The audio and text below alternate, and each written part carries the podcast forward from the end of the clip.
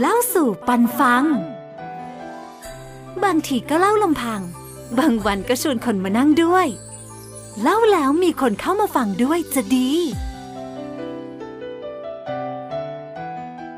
หลวงพ่อพริ้งวัดบางประกอบท่านคือเกจิยุคเก่าที่ต้องบอกว่าท่านดังมากนะแต่ถ้าถามคนยุคนี้อาจจะนักสะสมพระเครื่องเองก็ตามทีถ้าเป็นสะสมมานานแล้วก็รับรู้ถึงความอะไรเขาเรียกความเข้มขลังของหลวงพ่อพิงค์หรือหลวงปู่พิงค์มากแต่ถ้าเกิดเป็นรุ่นใหม่ๆก็อาจจะไม่ค่อยคุ้นเท่าไหร่นะครับไม่ค่อยคุ้นเท่าไหร่ในกรุงเทพอาจจะคุ้นเคยหลวงปู่โต๊ะอะไรอย่างเงี้ยนะวัดประดู่ฉิมพลีใช่ไหมฮะหรือว่าอื่นๆนะฮะแต่หลวงพ่อพิงค์เนี่ยข้อมูลประวัติเนี่ยต้องบอกว่าท่านเก่งจริงๆเป็นเกจิอาจารย์ระดับต้นในยุคนั้นก็ว่าได้นะครับหลวงพ่อพริ้งท่านเกิด2413บ้างก็ว่า12นะฮะ241312รัตนโกสินทร์ก็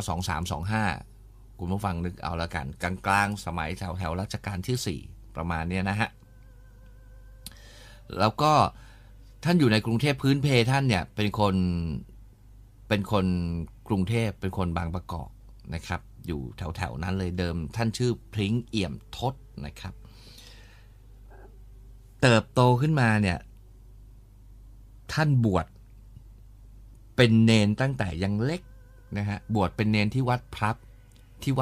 เนี่ยมีหลวงปู่หลวงพ่อดังคือสมเด็จพระสังฆราชสุขนะดังมากผู้สร้าง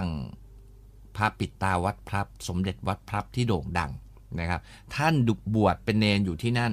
เรียนอยู่ที่นั่นนะครับอายุครบบวชก็บวชนะฮะบวชที่วัดทองนพคุณนะครับบวชได้สักระยะหนึ่งก็มาจำพรรษาอยู่ที่วัดบางประกอบนะครับบางประกอบก็เรียนก็ศึกษาเล่าเรียนคืออย่างที่บอกอะท่านเป็นเนนพยายามเสาะหาข้อมูลว่าหลวงพ่อพริ้งท่านศึกษาเล่าเรียนจากอาจารย์ท่านใดนอกเหนือจากที่วัดพลับคเนว่าท่านเชื่อกันว่าท่านเนี่ยเรียนที่วัดพลับเพราะท่านเป็นเนนอยู่ที่นั่นแต่ว่าไม่ทันยุคของสมเด็จพระสังฆราชสุขนะครับไม่ทันห่างกันอยู่หลายสิบปีเหมือนกันถ้าผมจำไม่ผิดนะครับแต่ไม่ว่าจะเป็นหลวงปู่หลวงพ่อรูปไหนที่วัดพลับผมก็เชื่อว่าก็เข้มขลังแน่นอนนะครับแล้วนอกจากนั้นเนี่ยว่ากันว่าหลวงพ่อพริ้งเนี่ยท่านเคยเรียนร่วมอาจารย์เดียวกับหลวงปู่ศุกร์วัดมะขามเท่านะฮะผมก็อาทิตย์ที่แล้วศุกร์ที่แล้วเล่าเรื่องของหลวงพ่อกวยท่านเรียนหลวงพ่อศุกร์หลวงปู่ศุกร์แล้วก็เรียนจากตำราที่หลวงปู่ศุกร์เรียนก็คือหลวงปู่เท่าวัดค้างข่าวผมก็เลยเดาว่าหลวงพ่อพริ้งถ้าเกิดเรียนร่วมอาจารย์เดียวกับหลวงปู่ศุกร์เนี่ยก็น่าจะเรียนกับหลวงปู่เท่าวัดค้างข่าวด้วยเช่นกันเพราะว่าหลวงปู่เท่าวัดค้างข่าวผมไล่เรียงพศเนี่ยก็น่าจะอยู่ในช่วงที่หลวงพ่อพริ้งเป็นพระแล้วเหมือนกันก็น่าจะเรียนได้เหมือนกันนะฮะหลวงปู่เท่าวัดค้างข่าว23ปลายๆอะไรอย่างเงี้ย23ปลายๆนะฮะก็พอที่จะเป็นอาจารย์ของหลวงพ่อพริ้งได้โดยตรงแล้วนอกจากนั้นว่ากันว่าหลวงพ่อพริ้งเองยังเป็นศิษย์ของสมเด็จพระวรรณรัตน์แดงนะครับสมเด็จพระวรรณรัตน์เนี่ยเป็นตำแหน่งนะเป็นตำแหน่งพระชั้นผู้ใหญ่ที่เป็นพระสายป่าสายอารัญญวสีนะฮะที่เก่งเรื่องวิปัสสนานะฮะท่านเป็นลูกศิษย์ด้วยแล้วนอกจากนั้นยังว่ากันว่าเป็นลูกศิษย์ของสมเด็จพระสังฆราชแพรด้วยนะฮะได้เรียนกับสมเด็จพระสังฆราชแพรด้วยซึ่งออกธุดงค์ร่วมด้วยอยู่เป็นประจำนะฮะฟังแค่ชื่อนี่ก็โอ้โหร่วมอาจารย์หลวงปู่ศุกร์ร่วมศึกษากับสมเด็จพระสังฆราชแพรผู้สร้างตำนานกริ่งอันโด่งดังต้นกำเนิดพระกริ่งอันโด่งดังนะฮะเรียนวิปัสสนากับสมเด็จพระวรรณรัตน์นะฮะ สุดแล้วถือว่ายิ่งใหญ่มากความเข้มขลังเนี่ยว่ากันว่าเสด็จเตี่ยกรมหลวงชุมพรเนี่ยหลวงพ่อพริ้งเป็นอาจารย์ท่านหนึ่งหลังจากท่านเรียนกับหลวงปู่ศุกร์เสร็จหลวงปู่ศุกร์บอกว่า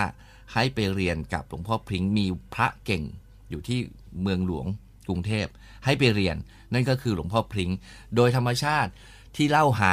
ตกทอดกันมาเนี่ยเสด็จเตี่ยท่านจะเรียนกับใครจะยอมรับนับถือใครว่าเป็นอาจารย์เนี่ยต้องลองนะครับลองแล้วจนท่านเห็นว่าเก่งจริงๆท่านถึงจะเป็นศิษย์แล้วก็หลวงพ่อพริ้งท่านก็เป็นอาจารย์ของเสด็จเตี่ยนะฮะมีเรื่องเล่ากันว่าตอนที่เสด็จเตี่ยไปลองวิชาเขาเล่าสืบต่อกันมานะมีบันทึกโน่นนั่นนี่หาเจอบ้างไม่เจอบ้างเล่ากันว่า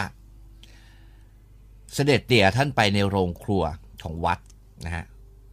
คนที่โรงครัวบอกว่ามีผู้ชายแปลกหน้าไม่ใช่คนที่นี่หรอกไว้หนวดงงเลยมาขอมะพร้าวแกงไปดูมะพร้าวแกงก็คือมะพร้าวกะทิมะพร้าวเนี่ยที่เขาไปขูดมืดๆเนี่ยเอาไปดูเสร็จแล้วก็รูปคำครู่ใหญ่แล้วก็ส่งคืนแล้วก็หายตัวไปนะฮะพอพ่อครัวจะทำกับข้าวจะเอามะพร้าวมาอะไรอ่ะป๊อกป๊อกมาทุบอ่ะมาผ่ามะพร้าวอ่ะปรากฏว่าเอามีดอิโต้เนี่ยผ่าจนมือสั่นมือคอน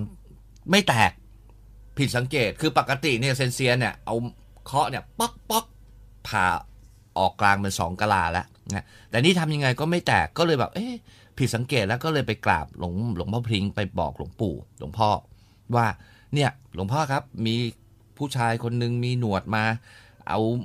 มะพร้าวไปรูปคำๆแล้วเนี่ยแล้วก็ผ่าไม่แตกผ่าไม่ออกนะฮะหลวงปู่พริ้งท่านดูก็หยิบมะพร้าวมาหยิบมะพร้าวมาเสกใหม่แล้วก็เอาสันมือของท่านป๊อกมะพร้าวก็แตกแล้วหลังจากนั้นมะพร้าวทุกลูกก็ผ่าได้หมดนะครับหรืออีกครั้งหนึ่งว่ากันว่าเสด็จเตี่ยท่านไปกราบหลวงพ่อพริ้งคือเสด็จเตี่ยท่านเรียนวิชามาอันนี้ก็ไปลองนะฮะก็เสกใบมะขามเป็นตัวต่อตัวแตนตามที่ได้เรียนมากับหลวงปู่ศุกร์นะฮะเสกต่อหน้าหลวงพ่อพริ้งเลยนะฮะปึ๊บพอกลายเป็นตัวต่อตัวแตนมันต้องบินถูกไหมคุณผู้ฟังอะไรอย่างเงี้ยแต่ปรากฏว่าเสกต่อหน้าหลวงพ่อพริ้งคายมือมาปึ๊บปล่อยออกมาปึ๊บกลายเป็นตัวอ่อนสีขาวครับบินไม่ได้นะฮะบินไม่ได้ว่ากันว่าครั้งนั้นแหละเสด็จเตี่ยท่านศรัทธาหลวงพ่อพริ้งมากก็เลยฝากตัวเป็นศิษย์นะฮะและความเข้มขลังนี้เนี่ยพระโอรสของเสด็จเตี่ยบรรพชาอยู่ที่วัดบางประกอบถึง3องค์ด้วยกันนะไม่ธรรมดานะคุณผู้ฟังเนี่ยนะฮะคือนี่คือสิ่งที่ต้องบอกว่าเป็นเครื่องยืนยันว่าหลวงพ่อพริ้งวัดบางประกอบท่านไม่ธรรมดามีอีกเรื่องหนึ่งธรรมดาหรือไม่ธรรมดาไม่รู้แต่คุณฟังเรื่องนี้แล้วคุณอาจจะต้องเชื่อมากขึ้นนะครับคุณฟังรู้จักปั้นเหน่งของแม่นาคใช่ไหมของย่านาคปั้นเหน่งใช่ไหมปั้นเหน่งเนี่ยคือหัวเข็มขัดนะปั้นเหน่งเนี่ยเขาเรียกเป็นหัวเข็มขัดถูกไหมมาจากกระดูกกะโหลกหน้าผากของย่านาคสมเด็จโตท่านทำมาใช่ไหมตอนท่านไปเคลียร์ปัญหานี้แล้วท่านก็ได้มาท่านก็มาทำเป็นปั้นเหน่งนะรัดประคตโนนนั่นนี่นะท่านก็เก็บไว้พอท่านเก็บไว้เนี่ยตอนที่ท่านชราภาพมากแล้วตอนที่สมเด็จโตท่านชราภาพมากแล้วท่านก็ส่งมอบนะส่งมอบให้กับผมจำไม่ได้ไม่แม่นน่าจะเป็นสมเด็จพระสังฆราชแพรนะฮะเสร็จแล้วก็ตกมาถึงหลวงพ่อพริ้งวัดบางประกอบที่ครอบครองดูแลนะครับที่ครอบครองดูแลนะเสร็จแล้วก็ลงมาถึงเสด็จเตี่ยหลังจากเสด็จเตี่ยแล้วก็ลงไปที่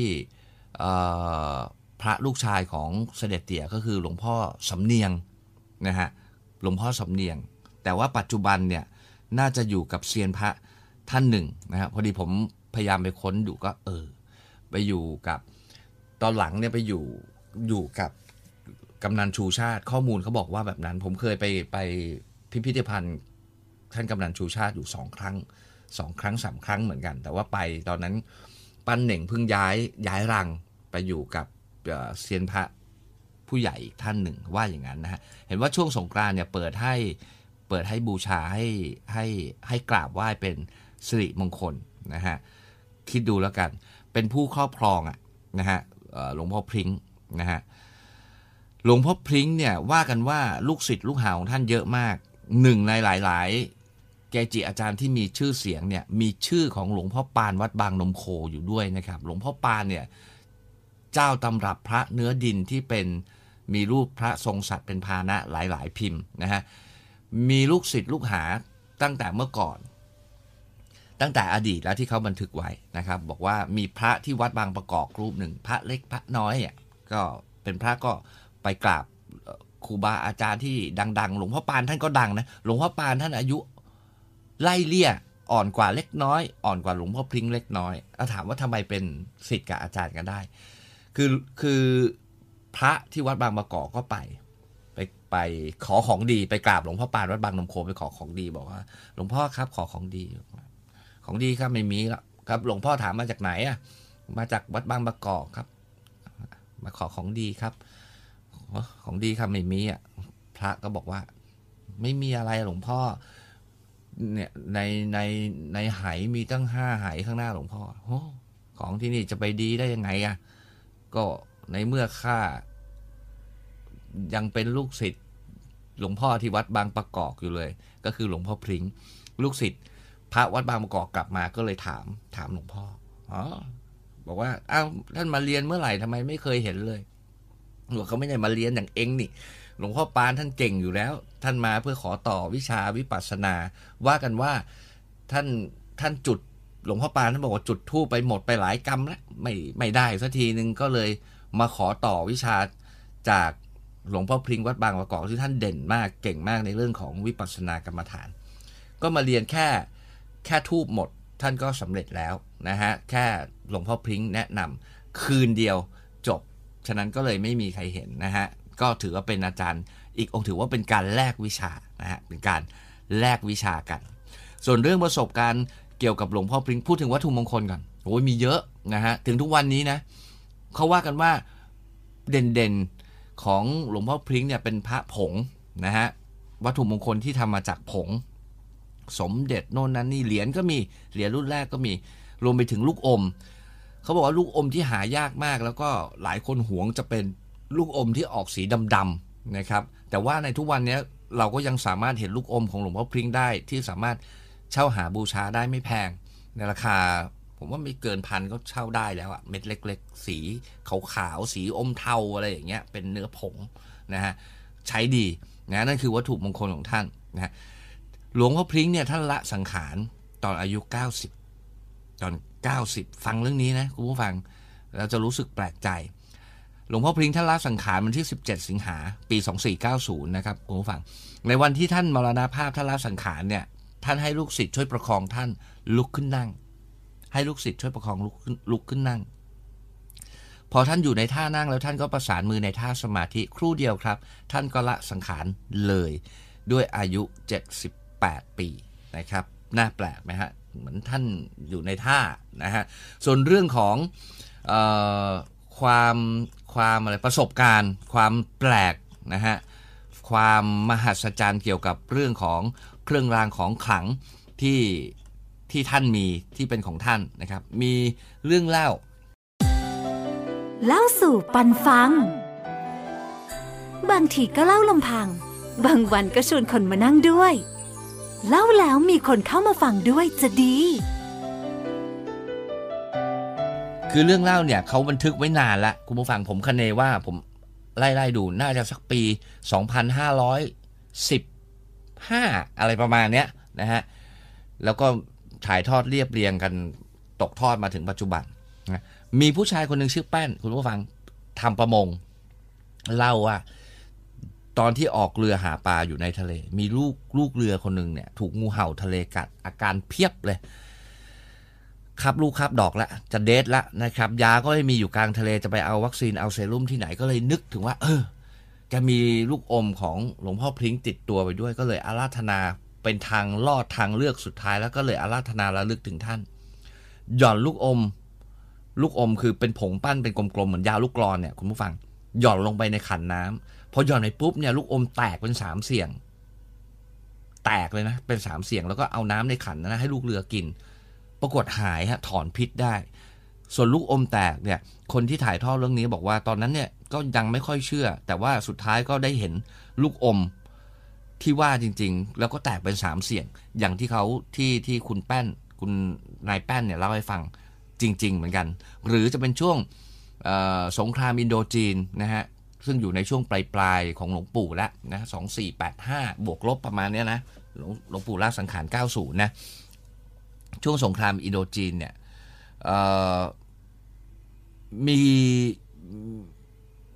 มีคนหนึ่งบอกว่าจะขอเครื่องรางของขลังแต่ก็ไม่กล้าขอแต่สุดท้ายก็ให้คนขโมยมานะฮะคนขโมยมาให้เชื่อไหมครับว่ากันว่าในช่วงสงครามอินโดจีนเนี่ยท่านทำลูกอมแจกเนี่ยไม่ทันทำลูกอมแจกไม่ทันเก็บหินหน้าวัดเสกอะหินกรวดทรายแถววัดอะหยิบเสกปั้นด้วยผงไม่ทันนะฮะแล้วคนนี้ที่ไปสงครามเนี่ยก็ได้ก้อนกรวดเล็กๆไปนะฮะใส่ในกระถางน้ำมนต์ที่วัดน่ะเอาติดตัวไปนะฮะได้ติดตัวไปรอดหมดบอกว่ากันว่าเคยมีกระสุนปืนใหญ่จากข้าศึกตกใกล้ๆเนี่ยเพื่อนเรียบร้อยหมดนะฮะแต่เจ้าตัวเนี่ยไม่เป็นอะไรแค่หมวกเหล็กบีบบี้อะไรอย่างเงี้ยนะฮะแต่ว่าไม่มีเลือดตกยางออกเป็นเรื่องน่าแปลกมากนะฮะซึ่งคนที่มีประสบการณ์ในสงครามอินโดจีนเล่าเองนะฮะหรือว่าในสงครามมหาเอเชียบูรพาที่วัดเนี่ยที่วัดบางประกอบของหลวงพ่อพลิ้งเนี่ยก็ถือเป็นที่หลบภัยอะนะฮะมีคนไปอยู่เป็นร้อยเหมือนกันนะครับเพราะว่าเชื่อมั่นว่าเครื่องบินมาทิ้งระเบิดเนี่ยจะไม่ผ่านเข้ามาในวัดได้เชื่อกันว่าแบบนั้นนะครับวัดเนี่ยตอนนั้นเขาว่ากันว่าอยู่ห่างอู่ต่อเรือของญี่ปุ่นไม่ถึงกิโลละครับในช่วงสงครามเนี่ย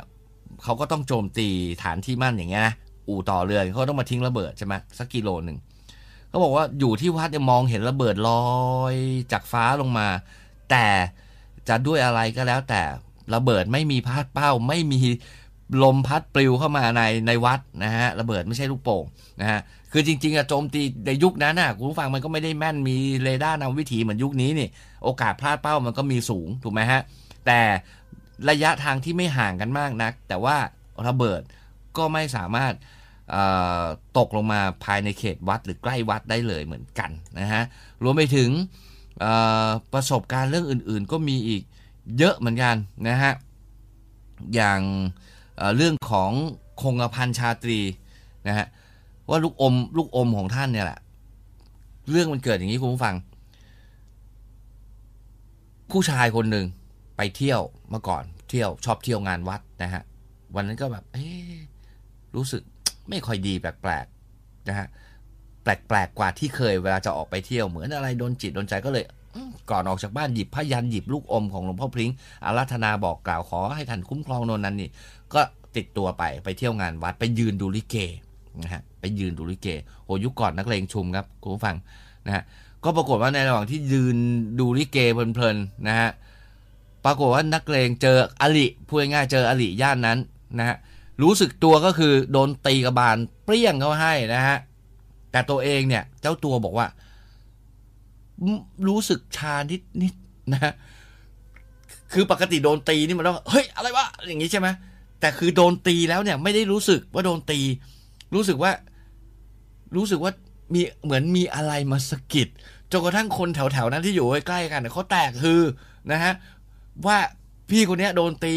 ได้ยินเสียงดังโพร่นะฮะคือดังถึงขนาดลิเกหยุดเล่นอ่ะคุณผู้ฟังลองนึกดูผู้คนแตกคือคนละที่คนละอีพี่คนที่ถูกตีกระบาลเนี่ยฮะไม่รู้สึกว่าตัวเองถูกตีนะฮะทั้งที่แบบคนเห็นกันมาทั่ว อันนี้เรื่องเขาเล่าก็บันทึกไว้เมื่อปี1 กว่าๆนะฮะ1 กว่าแต่ว่านี่ผ่านมาก็นานมากแล้วยังมีเรื่องแปลกๆมีเรื่องประสบการณ์ของวัตถุมงคลอีกเยอะมากทั้งเมตตาทั้งเหนียวนะฮะเยอะมากของหลวงพ่อพริ้งวัดบางประกอบแต่ว่าตอนนี้ถ้าเกิดคุณผู้ฟังยังไปหาผมว่าก็ยังมีนะลูกอมแต่ว่าอาจจะเป็นลูกอมเนื้อสีขาวเทาๆอะไรอย่างเงี้ยนะฮะแต่ผมก็ดูไม่เป็นเหมือนกันนะมีอ่ะแต่ดูไม่เป็นเหมือนกันแต่มีแค่เม็ด2 เม็ดนะไม่ได้แบ่งนะฮะ